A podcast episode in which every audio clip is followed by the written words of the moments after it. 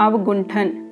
रविंद्रनाथ टैगोर द्वारा लिखी कहानी, महामाया और राजीव दोनों सरिता के तट पर एक प्राचीन शिवालय के खंडहरों में मिले। महामाया ने मुख से कुछ न कहकर अपनी स्वाभाविक गंभीर दृष्टि से तनिक कुछ तिरस्कृत अवस्था में राजीव की ओर देखा, जिसका अर्थ था कि जिस बिरते पर तुम आज बेसमय मुझे यहाँ बुला ले आए हो, मैं अब तक तुम्हारी सभी बातों का समर्थन करती आई हूँ। इसी से तुम्हारा इतना साहस बढ़ गया। राजीव लोचन तो वैसे महामाया से सदैव त्रस्त रहता है।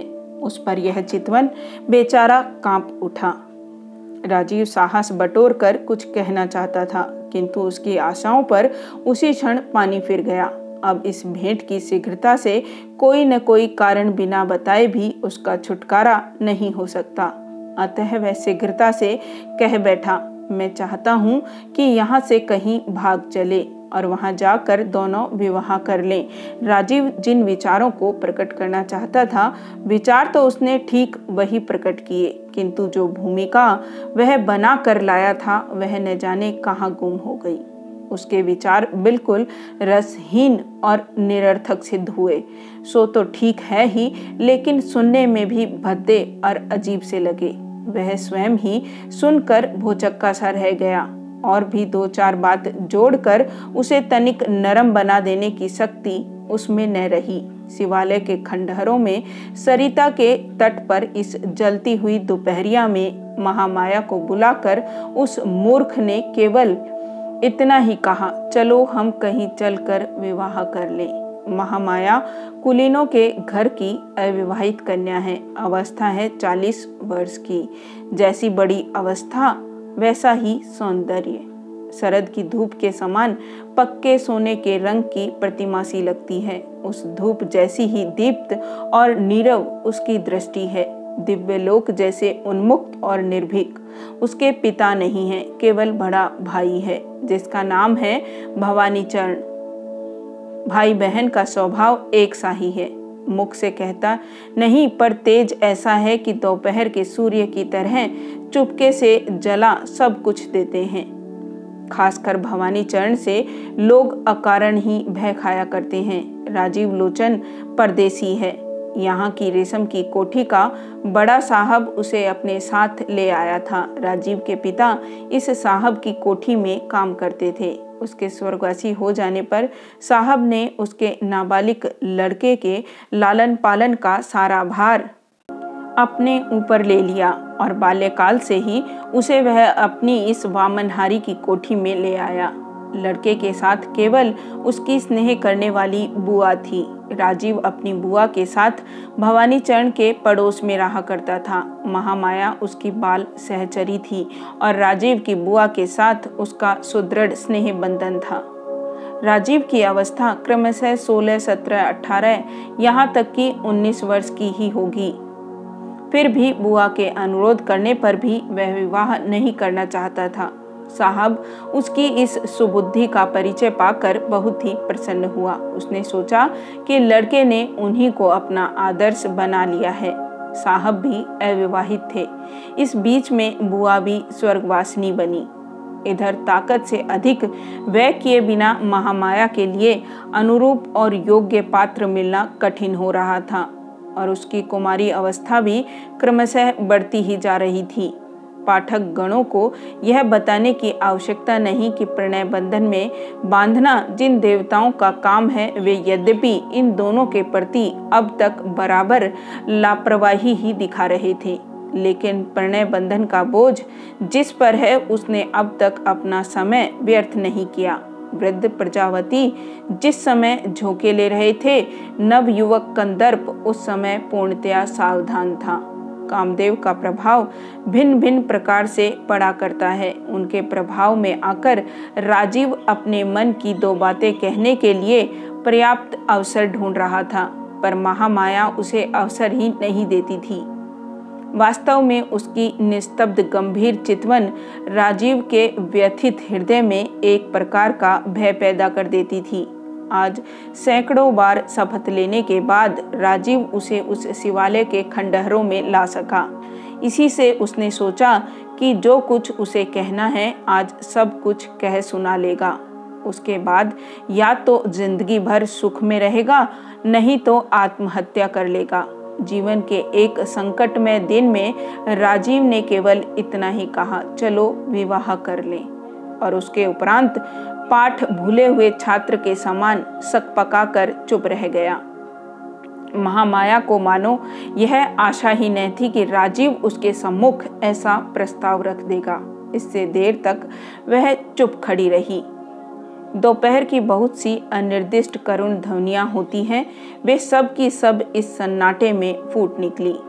वायु से शिवालय का आधा हिलता हुआ टूटा द्वार बीच बीच में बहुत ही क्षीण स्वर में धीरे धीरे खुलने और बंद होने लगा। कभी शिवालय के झरोखे में बैठा हुआ कपोत गुटरगु गुटरगु करता तो कभी सूखे पल्लवों के ऊपर से सरासर करती हुई गिरगिट निकल जाती।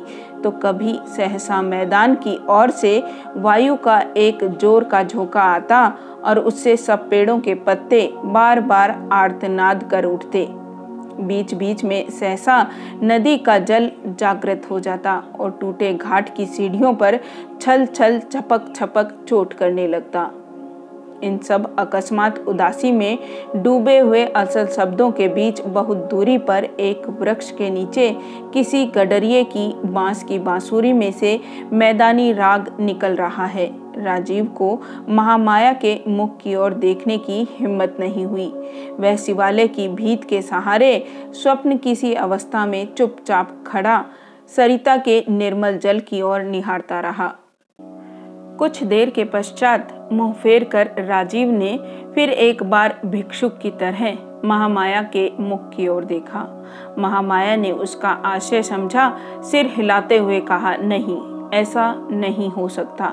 महामाया का सिर जैसे ही हिला, वैसे ही राजीव की आशा भी उसी क्षण पृथ्वी पर मूर्छित होकर गिर पड़ी।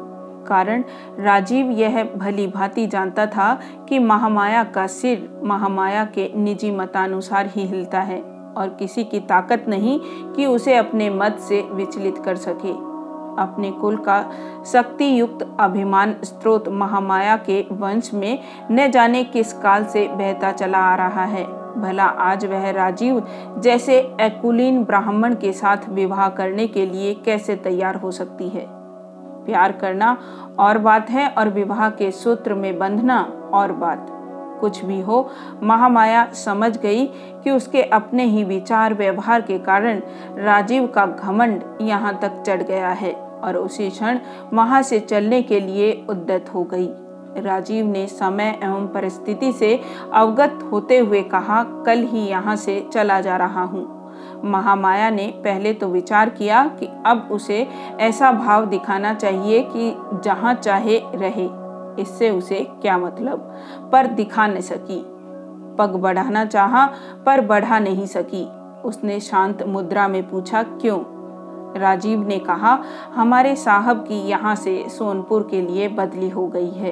वे जा रहे हैं, सो मुझे भी साथ लेते जाएँगे।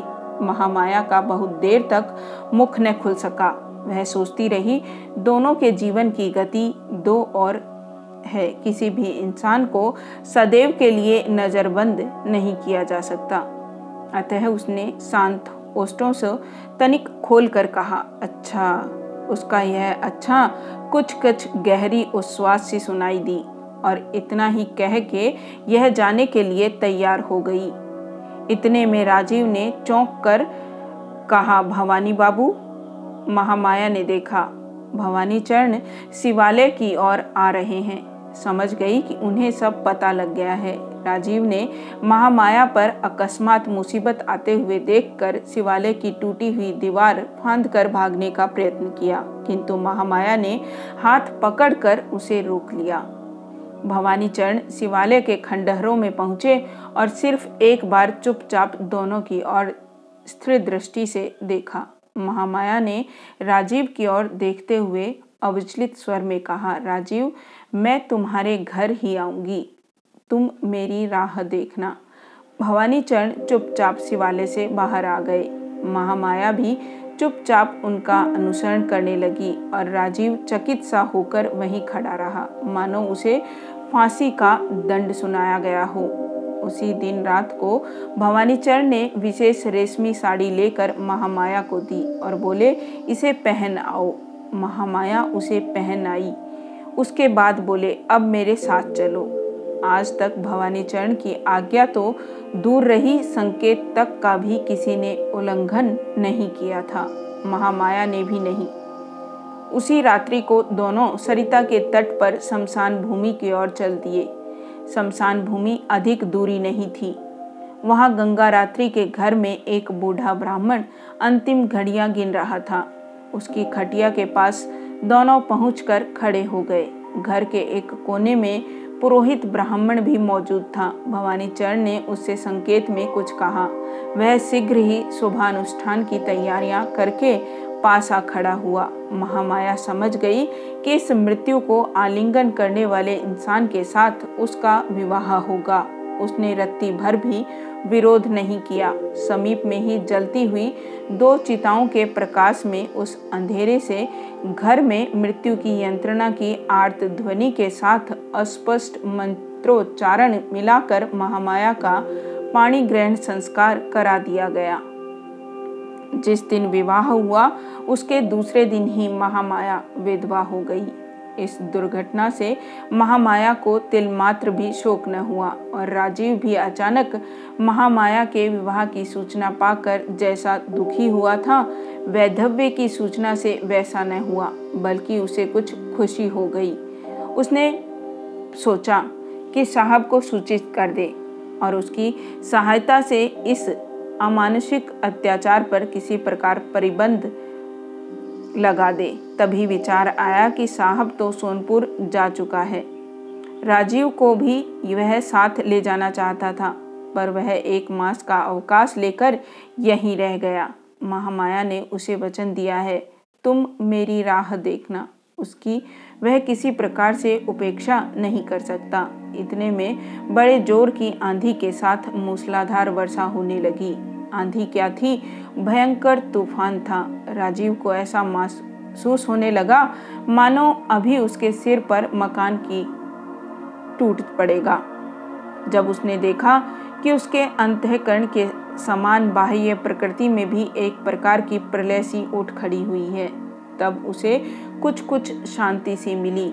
उसे ऐसा प्रतीत होने लगा कि मानो स्वयं प्रकृति ही आकाश पाताल एक करके उससे कहीं अधिक शक्ति का प्रयोग करके उसका काम पूरा कर रही है। इसी समय बाहर से किसी ने द्वार पर ज़ोर से धक्का मारा। राजीव ने शीघ्रता के साथ द्वार खोला। घर में भीगे वस्त्र पहने हुए एक स्त्री ने प्रवेश किया। चेहरे पर उसके लंबा अवगुंठन पड़ा हुआ था। राजीव ने उसी क्षण पहचान लिया, यह तो माँ माया है। उसने आवेश भरे स्वर में पूछा महामाया तुम चिता से उठाई हो?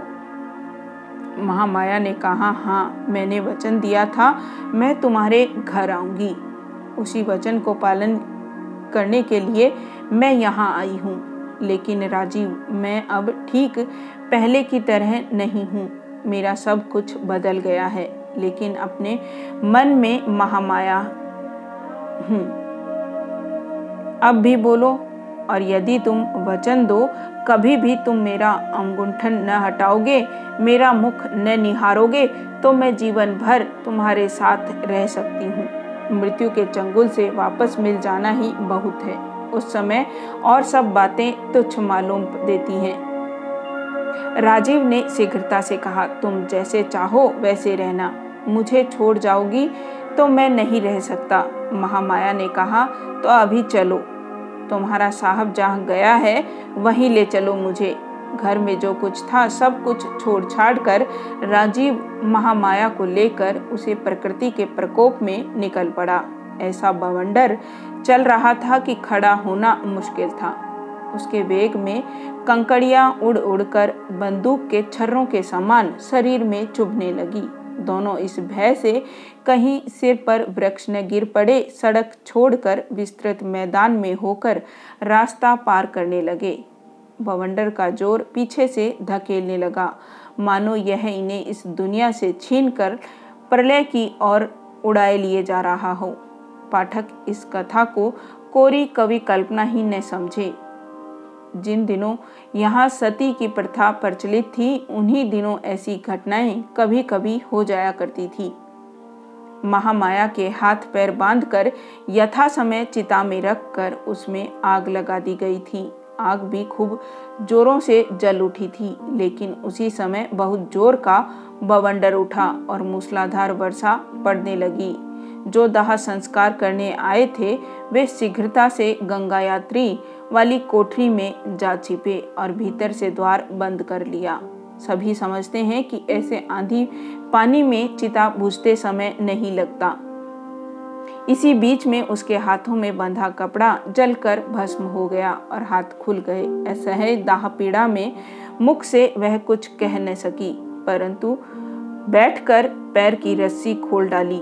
उसके बाद कई स्थानों से जली हुई साड़ी से देह को छिपाए हुए लगभग नंगी सी चिता से उठकर पहले वह अपने घर आई।